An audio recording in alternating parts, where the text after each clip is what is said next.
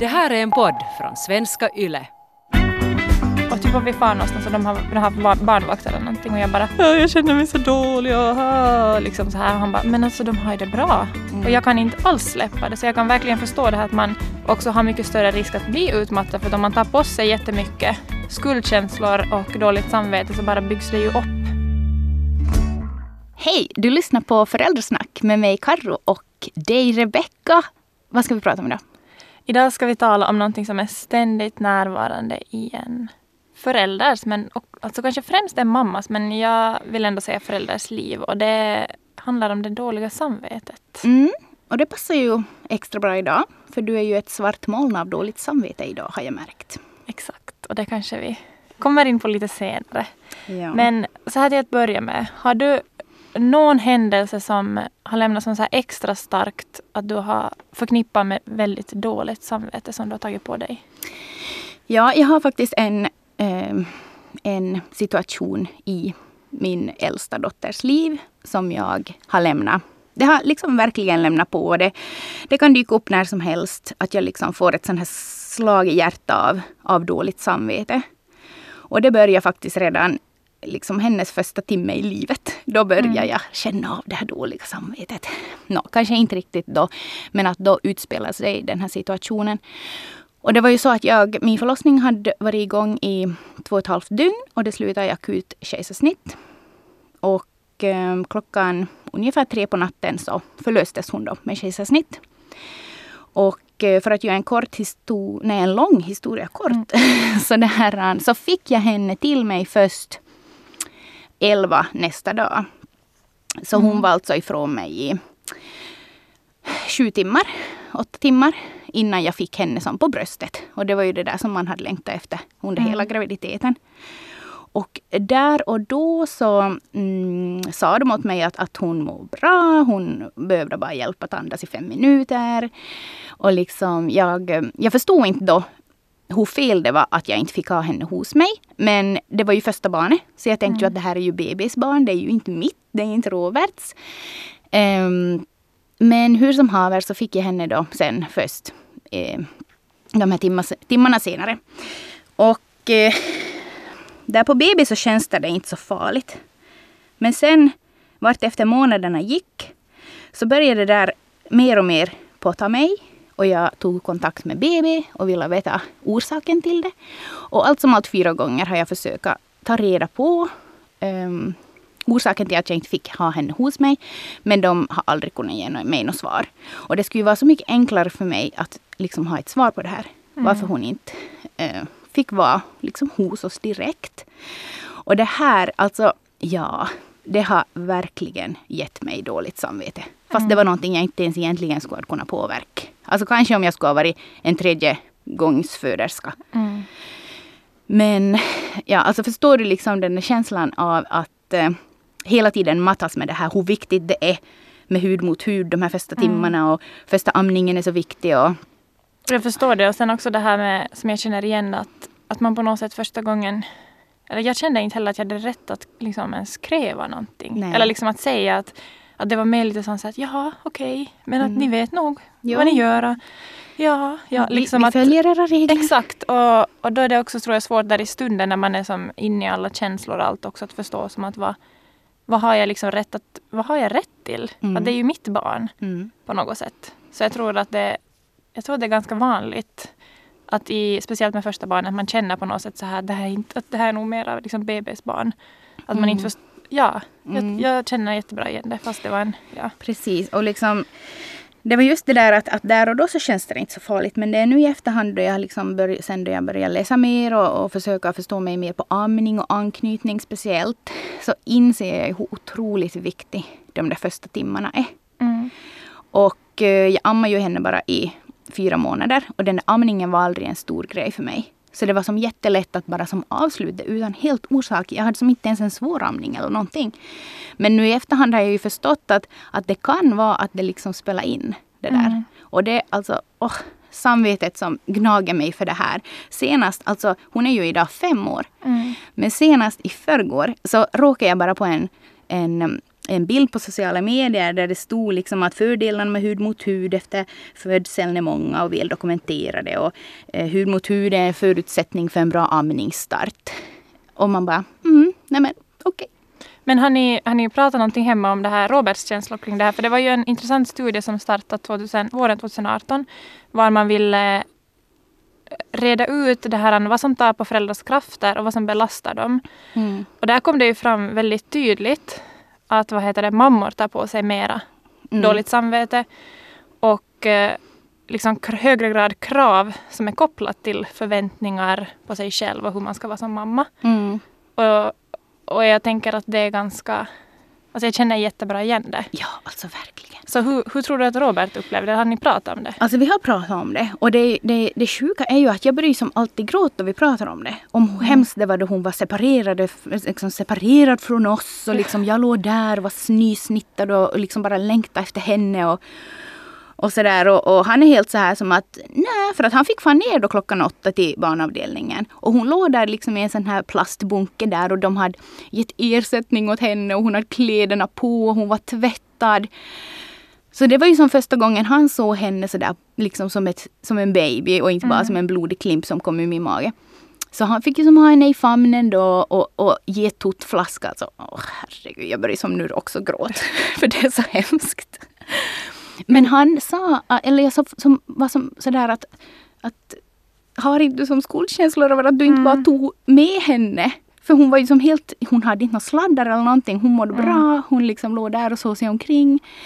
Och han är som att nej, att, att det var så mycket bebisar där så jag tänkte som att det här är som helt normalt. Mm. Liksom att, att det, vad skulle jag veta hur det ska vara? Och inte visste jag ju heller hur det skulle vara. Nej. Men så här i efterhand så är det som att jag bara börjar beskylla mig själv. Mm, och det där tror jag just som hänger ihop med den här som kom fram i undersökningen, just att mammor har också större, liksom högre risk att bli utmattad. Mm. Just på mm. grund av att man ställer så höga krav på sig själv och att man då tar på sig liksom så mycket mera. För det känner jag nog igen liksom sådär, alltså från ända sedan jag blev mamma. Att jag i mycket, mycket, mycket, mycket lättare tar på mig liksom skuldkänslor när det absolut inte skulle behövas. Och på något sätt tappa det här vad som är, vad som är liksom, eller att Jim kan liksom vara så här rationell och bara, nej men alltså, och typ om vi far någonstans och de har, de har barnvakt eller någonting och jag bara, jag känner mig så dålig och liksom så här. Han bara, men alltså de har ju det bra. Han kan som tänka rationellt och vara så här att nu är vi tillsammans, sen när vi kommer hem då ger vi allt till barnen mm. liksom. Mm. Och jag kan inte alls släppa det så jag kan verkligen förstå det här att man också har mycket större risk att bli utmattad. För att om man tar på sig jättemycket skuldkänslor och dåligt samvete så bara byggs det ju upp. Mm. Och till slut så känner man ju sig värdelös. Ja men exakt.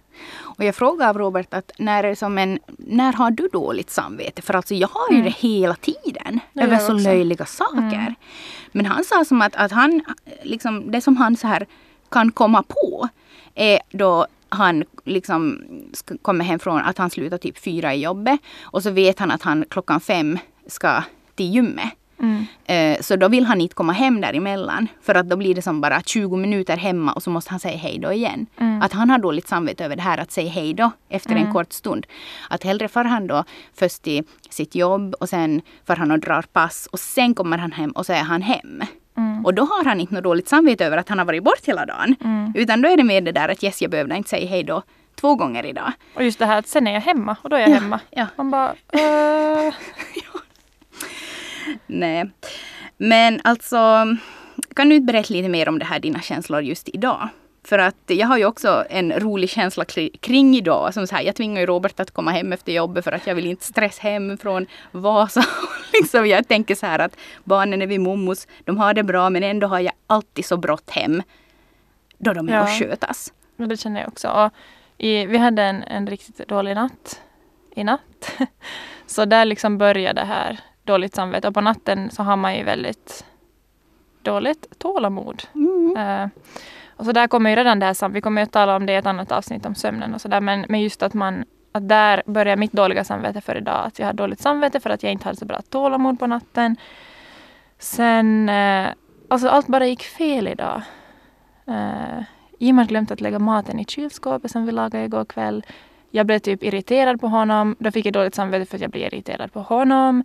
Sen hade jag dåligt samvete för att barnen först skulle vara med faffa och sen med mommos och få övernatt till mommo och det jag sov dåligt och då tänker jag att hon kan inte att hon kommer typ att jag, jag förstör allting och äh, att jag kan inte få på vår julfest för att äh, jag kan inte låta dem vara hos mommo. Fast jag vet att de har jättebra hos mommo. Det är inte alls frågan om det. Nej.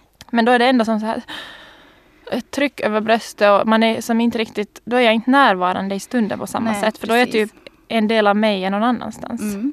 och det är ju inte bra. Ja, och det, men det är ju på något sätt som att man som mamma tänker att, att barnen har det nog helt skit utan en.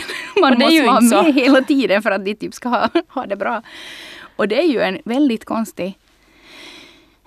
Alltså, ja. Så det blir tungt. Det blir så tungt. Men jag funderar mycket också på att, för jag tror ju att, att det här är jättevanligt men jag tror inte heller att, att alla mammor upplever det så här. Jag tror att, att det liksom, för jag kan också tänka mig att, att det kan vara jobbigt om man inte, upp, om man inte känner igen allt vi nu pratar. Tänker man att är jag då en dålig mamma för att jag inte upplever att jag är illa att vara när jag lämnar barnen. Mm. Så jag tror också att man är ju så jätteolika och jag vet inte om det, det kanske också spelar in hur man är som person och eh, jag vet inte. Mm. Jag funderar mycket på att jag skulle så vilja vara en sån som lite skulle kunna bara vara mera i stunden och så här släppa det som att det är fine.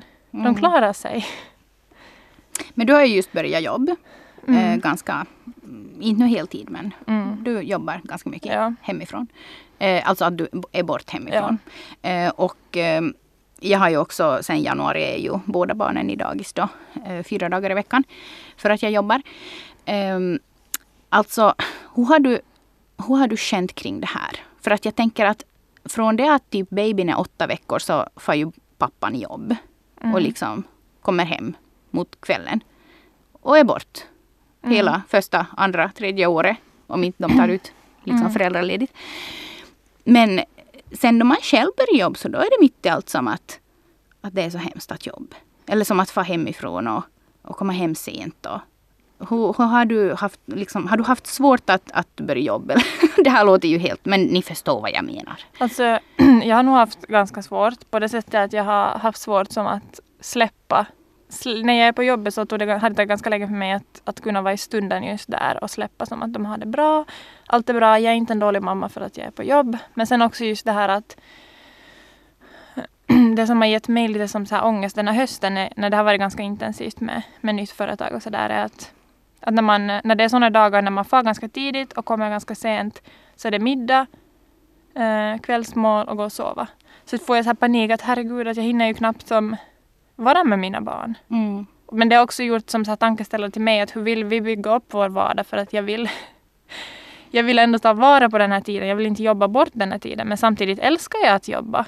Som att det att, att det är som ställt massa frågor inom mig. Att hur ska vi bygga upp vår vardag för att vi ska som inte konstant känna att vi är ett steg efter. Att, vi, att jag har dåligt samvete utan att jag faktiskt också har tid med barnen. Att Mm. det känns jätteviktigt att då är inte Eh, klart pengar är viktigt. Men just nu så känns det ändå som att jag vill prioritera tid med dem. Och då får vi prioritera bort andra saker om vi har mindre inkomster till exempel. Mm, men men att det har som väckt jättemycket frågor i mig. Och dåligt samvete. Och det är nog konstigt det att man som mamma, kvinna ska behöva tampas med de här känslorna av att, att ha dåligt samvete för att man jobbar och drar in pengar till att Mm. kunna skapa ett liv som man vill ha och eh, pengar som man behöver för att liksom ens kunna ha en familj. För det kommer jag ihåg när vi pratade om, men då när jag var hemma med barnen ännu helt och hållet så, så frågade jag Jim flera gånger att har du inte illa vara när du får till jobbet? Och han bara, nej men jag vet ju att de har det bra med dig. Ja. Jag bara, Och jo, de har ju det bra med mig men varför kan, inte, varför kan man inte bara vara likadan? Att, att, att jag bara kan tänka som att de har ju det bra när de är med mommo. För Ja. det har de ju. ja. Varför? Alltså ja, det, det är jätte, jättejobbigt och tungt. Verkligen. Det här, vi frågar på våra sociala medier av er vad den vanligaste orsaken till att ni har dåligt samvete är. Mm. Och ehm, jag tycker att det var väldigt... ehm, alltså svaren på något sätt var i väldigt samma linje. Mm. Det handlar främst om att man ger för mycket makaroner åt barnen. Okej. Check på den. här. Eh, sen tv-tid och skärmtid. Att barnen sitter helt enkelt för mycket framför skärmar och, och tv och så här. Um, vilket jag kan förstå och relatera till till viss mån.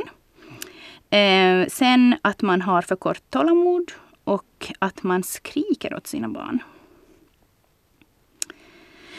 Vad tänker du kring de här tre?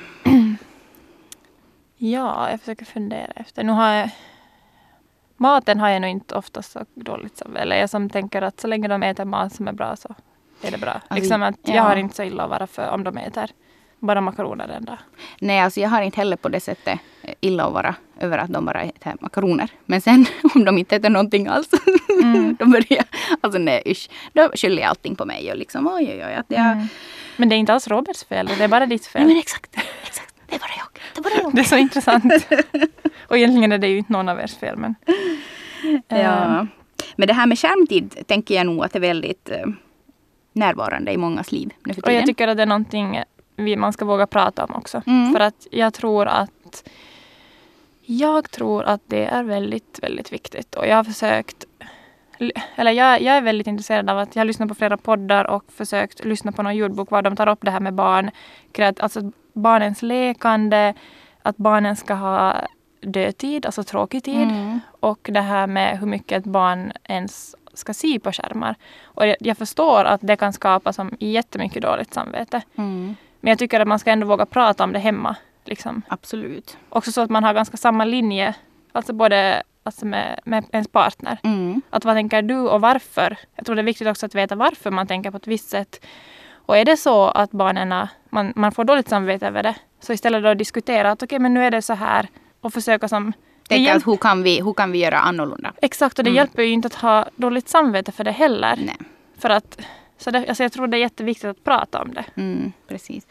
Alltså vi hade um, en period då jag tyckte att Lo såg alldeles för mycket på TV. Men då, alltså, ja.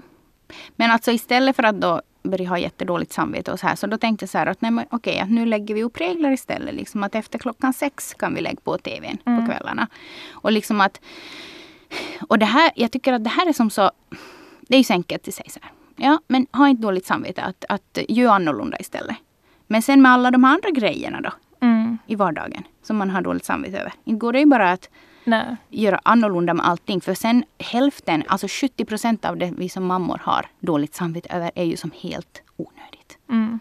Men det här med att ha kort stubin dåligt tålamod och att skrika åt sina barn. Sen alltså, tänker jag också just ännu där med skärmtid att ja. man måste också tänka lite som att vad är, vad är vi för situation i livet nu liksom då? Ja, men exakt. För att jag brukar vara ganska, eller hemma brukar vi vara ganska strikt med det men till exempel nu när jag har varit gravid och mått illa så då har jag också hamnat lösa på mina trådar lite som att, mm. Att nu, nu mår jag så dåligt att det är helt okej okay om de ser en stund på Daniel Tiger. Liksom att det kommer inte att hjälpa dem. Att man också funderar som att Alltså fundera kring det. Ja, och kanske också lite som prioriterar att, att eh, är det bättre för dem nu att stå och se på det jag spyr mm. eller att man lägger det framför tvn en stund. Mm. ja, no, i och för sig, det finns ju mycket annat som de kan göra också men men alltså om man har kommit till det skedet att man faktiskt har dåligt samvete mm. över skärmtiden så då kanske man kan bara tänka, stanna upp en stund och tänka att mm. okej, okay, hur, hur ska vi göra det här annorlunda? Går mm. det att skära ner? Och min motivation till att, att ha regler när det kommer till det är att jag ser hur de blir efter att de har sett mycket på TV. Mm. Alltså de, de leker inte alls lika bra. De blir oftast väldigt irriterade mm. och arga. Och, alltså, mm. och det är kanske det som motiverar mig att, att se till att de inte ser så mycket för att jag tycker att det är så jobbigt det som kommer efter. Ja men exakt. Men det här, alltså jag, jag kan nog faktiskt hålla med om den här sista. Det här med dåligt tålamod. Mm. Och speciellt om man höjer rösten. Mm. Alltså det är nog faktiskt någonting som jag har väldigt, väldigt svårt att vara med. Och, då, och där känner jag liksom också så här, ja, rätt åt dig att du har dåligt samvete kanske. Mm. Jag, jag känner mig totalt värdelös. Jag känner som att jag är den sämsta föräldern i hela världen nu. Mm. Och jag tycker det som är också sådär att man, eller jag i alla fall, så ser ju inte, man ser ju inte in i andras hem. Nej. Så när jag höjer rösten av mina barn och tappar tålamodet så känns det som att ingen annan gör det här. Ingen annan gör det här än jag. Bara jag som står och kastar ja, gormar. Exakt. så det var så skönt för att vi diskuterade det här med några människor och så var jag så här, det känns som att jag är totalt värdelös. jag förstår, förstör dem, jag förstör livet, jag förstör allting när jag tappar tålamodet om jag skriker eller höjer rösten. Och så var det två mammor som var sådär, men va? Vi skriker nog hemma hos oss varje dag. Och jag bara... Alltså det är så skönt bara att höra någon annan säga det. Som att okej, okay, att vi gör det också. Att det, Mm. så är det. och inte alls som Mm. känner dåligt samvete över det på samma sätt som jag. Att jag tycker att jag är värdelös för att jag höjer rösten. Mm, precis. Nej men alltså jag har ju så här en linje som jag försöker hålla som förälder och så här. Vet du? Att man inte ska skrika och man ska försöka ha respekt för barnen för om man vill bli respekterad Mm. tillbaks. Och liksom, och skriker jag så skriker de. Det känns ju så. Liksom om, jag, om jag lär dem att man kan skrika direkt den och att någonting inte går som man vill så klart det börjar skrika. Men det är därför liksom. man känner sig så dum när man gör det också. För man är så här bara... Eller jag, jag kan ibland känna som att man, du milda tid, att jag är som på barnens nivå. Eller som så här. Att vad håller jag på med egentligen? Mm, mm, precis. Ehm, ja, nej men alltså det där med att, att du fick lite tröst av att också några vänner skriker åt barnen. Det, Mm. det upplevde jag också faktiskt häromdagen. Jag var på, kom, på kaffe med en kompis och hon, hon var så här liksom att ja men att du, du skriker ju aldrig åt dina barn och, och du är nog så pedagogisk du och, och så bra. Och att, att jag skulle, alltså så sa hon som, jag tyckte det var så bra för hon sa som att, att hon tycker att det, att, att det verkar som att jag är som en jättebra mamma och har bra värderingar som inte skriker och håller på. Men hon bara, men jag skulle aldrig kunna vara så. Och det är inte som heller så som jag vill vara. Mm. Och det var ganska skönt att höra liksom att, att yes, man kan tycka olika. Och liksom hon var som sådär att jag vill att mina barn ska vara lite rädda för mig. Och man bara okej. Nej men förstår du liksom att, att det här eh, hon skulle som aldrig ha Alltså klart hon sa nog att, att de säger mycket förlåt hemma hos sitt och, och så här. Men att, att det var på något sätt som, vad heter det? Alltså, Befriande. Men befriande. Skönt liksom att, att ja, jag skriker åt mina barn för att de ibland, eh, att jag måste säga till liksom på skarpen och, och så här men att vi kan prata om det sen efteråt och säga förlåt och sådär. Och där så var det ju som att vi på något sätt hittade en gemensam linje. Mm. För att hon då tycker att, att, ja, att jag behöver skrik ibland och jag behöver liksom, för att hon är ändå lite äldre barn och så här. Eh, Eh, men att vi säger förlåt och pratar om det efteråt. Och det, det är ju också det där som jag tycker att det är som så viktigt. Att man också kan som vara den vuxna sen. Och jag tycker nog också att det, är- det är jätteviktigt att, vad heter det, visa liksom vad som är rätt och fel. För att jag tror också att, men att det är kanske hur man gör det. Men att ibland Ja, eller jag har, sist vi var till rådgivning faktiskt så var jag så här titta hon den här rådgivningstanten alltså jag känner mig som så dålig för att jag känner mig att jag är ganska sträng ibland med vissa saker. Liksom att, att om man gör fel så då måste man prata om det och vi måste säga förlåt åt varandra. Liksom. Mm. Eller att om man har bestämt, liksom, hur ska jag förklara nu? Att jag, jag tycker det är jätteviktigt ändå att visa vad som är rätt och fel. Och hur man liksom eh, visar respekt åt andra. Inte som på ett sånt sätt att nu ska jag stå och skrika på barnen. Men just till exempel i butiken om de vill ha någonting så har jag inga problem med att gå ut med dem skrikande. För jag tycker, inte, jag tycker som inte att, Som att du skriker allt de skriker. nej, nej, att de Ja, skriker. förstår. nej men om de vill ha en leksak så, så köper jag inte den bara för att de ska bli tysta. Nej. Nej. Eh, och då var det så skönt för att hon sa till mig så att, att hon blir så glad att höra ändå att för att det är jätteviktigt att man ändå kan sätta gränser åt sina barn. För det är också trygghet men att det är ju hur man gör det. Jag, jag tror inte att det är bra att man står och skriker åt dem hela tiden för att då lär de ju sig att det är så man ska göra. Nej men precis typ alltså uppmanar barnen och tynger ner dem genom sitt skrik. Exakt. Men jag tror att det är viktigt att visa vad som är rätt och fel. Mm, absolut. Och liksom kunna prata om det på deras nivå. Mm. Och det är ju aldrig liksom barnens nivå att bli skrikna till. Nej. Och sen att också säga just att prata efteråt om det. Och Mm. att som vuxen kunna säga att nu, att nu gjorde mamma fel. Att det var, inte så, det var inte bra att jag skrek så här och jag vill säga förlåt åt dig. Liksom. Mm. Att jag tycker det är jätte, jätte, jätteviktigt. Mm. För då lär ju sig barnen utan att vi lär dem. Att man, om man gör fel, och alla kommer ju att göra fel. Vi kan ju inte skapa barn som inte kommer att göra fel. Nej. Men att de då lär sig att det, det är inte hela världen om man gör ett litet fel. Utan att då ber man om förlåtelse Mm. på något sätt. Det tycker jag att är jätteviktigt. Det är det.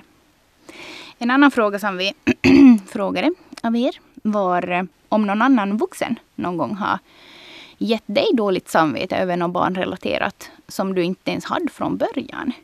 Och alltså, jag har ett bra exempel. Nej men alltså, jag tycker det är riktigt jobbigt. För jag vet att jag behöver inte ha dåligt samvete över det här. Mm. Och liksom, Vad är det? Nej men alltså. Jag har från början alltså. Inte från att det är spädbarn, men alltså Mm. när vi duschar och badar och så här. Så när jag som tvättar dem och håret och, och liksom kroppen och så här så frågar jag så här att ska mamma eller, eh, ska mamma eller du tvätta eh, som du, snippan och, och, Mm. och rumpan. Så får de som säger då liksom att mamma eller att idag vill jag göra det. Mm. Sådär, så, att, så att jag ger dem liksom ett val. Liksom sådär. Ehm, så var vi till simhallen med en anhörig.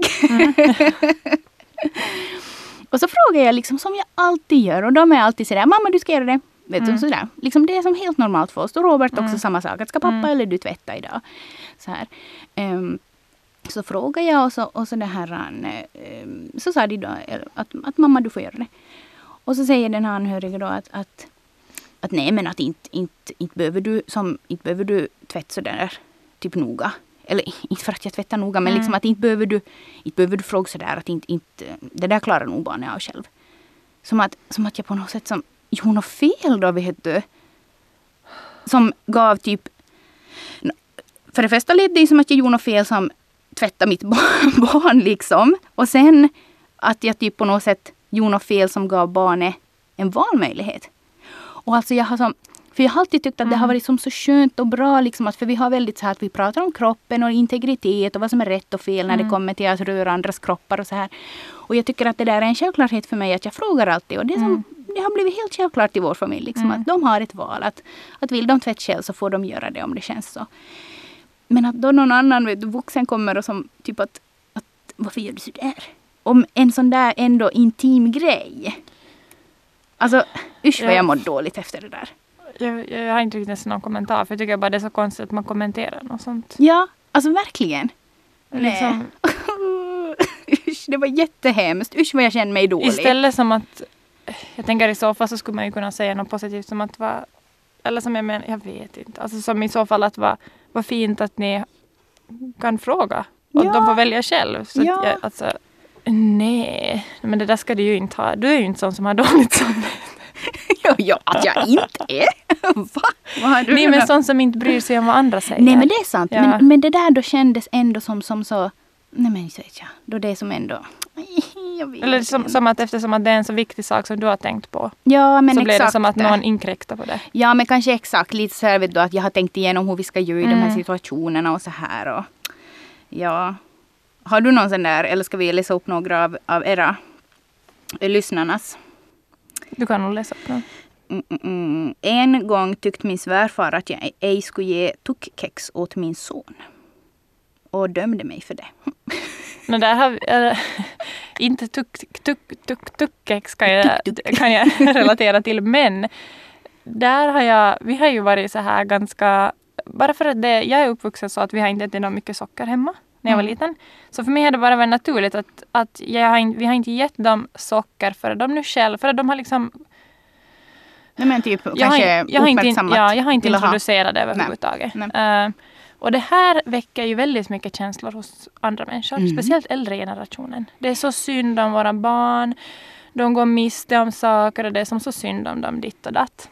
Så det känns, jag, jag får ju ofta dåligt samvete när det handlar om att jag gör på ett visst sätt och så tycker många andra att man gör på fel sätt. Men skulle jag göra på deras sätt skulle det ändå vara jättemånga som skulle tycka att jag borde göra på ett annat sätt. Och samma har det ju med, med den här dagisgrejen att göra. Först hade jag ju så illa att vara att jag haft dem hemma länge. Mm. För att då var det många som frågade, ska inte lägga dem på dagis? De behöver vara på dagis, de måste få stimuleras ditt och datt. Sen vet jag att de som har satt barn på dagis tidigt har fått höra att hur kan ni lägga barn på dagis tidigt? Att det är också där som att man gör aldrig rätt. Nej, det där ska man också inte. ha illa vara. Mm, det ska man. Du samma ska med, må dåligt Ja. Samma med amningen. Ja, alltså amning. Huh. Mm. Så det, det finns så många sådana illa vara fallgropar. Men ni som lyssnar och som, som inte riktigt känner igen det här känslan att ha illa vara hela tiden. Skriv till oss på sociala medier. Vi vill, som, vi vill få lite tips och Vi vill, råd. vi vill få en inblick i hur du känner. Ja, för hur man känner som dig. jag vill bli bättre på det. Alltså jag, och sen, men sen, inser, sen ser många liksom att, att när man får barn så då har man illa att vara resten av livet. Eller liksom så här, Mm. känna sig konstant att man inte räcker till.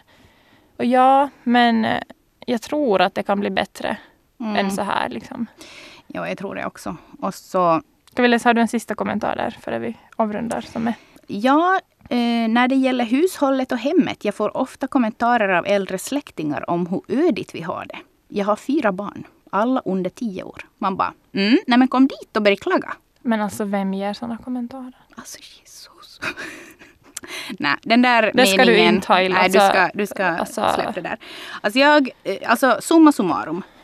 Speciellt vi mammor har ju kanske lite då att lära här av papporna. Mm, jag tror också det. Istället för att tänka som att, att vad är det med dem och varför har de inte illa vara, så kanske just svänga det på det sättet att vad kan vi, som, vad kan vi lära oss av dem? Mm, precis. Och sen om det någon gång är så att man har jättedåligt samvete över någonting. Gå till botten med det då. Mm. Och försök hitta en lösning. Försök tänk rationellt. Och jag tror också att där är det viktigt att man kan diskutera tillsammans om det. För att när vi har kunnat diskutera hemma om, om någonting som jag har haft jätteilla att vara. Så bara att vi kan prata om det och jag kan höra Jims syn, synpunkter på det när han tänker så här rationellt. Så kan ändå så ett frö i mig att okej, men att jag måste vara lite snällare mot mig själv. Mm, Liksom att, att det här är, jag bygger upp luftslott i mitt eget huvud. precis. Nästa vecka ska vi prata om ett ämne som inte ligger dig varmt om hjärtat. Nej. Sömn. Sömn. om hur man kan bli helt personlighetsförändrad och hur det kan påverka relationen. Mm. Och eh, överlag också hur, hur man... Det här med att... Hur man nästan kan tappa livslusten. Ja, och det här med att ni ska njut nu förrän ni får baby för snart sover ni inte mer. Man bara tack för tipset. Tack och godnatt. Och tack för att du har lyssnat idag. Vi hörs igen nästa vecka. Hej då! Hej då!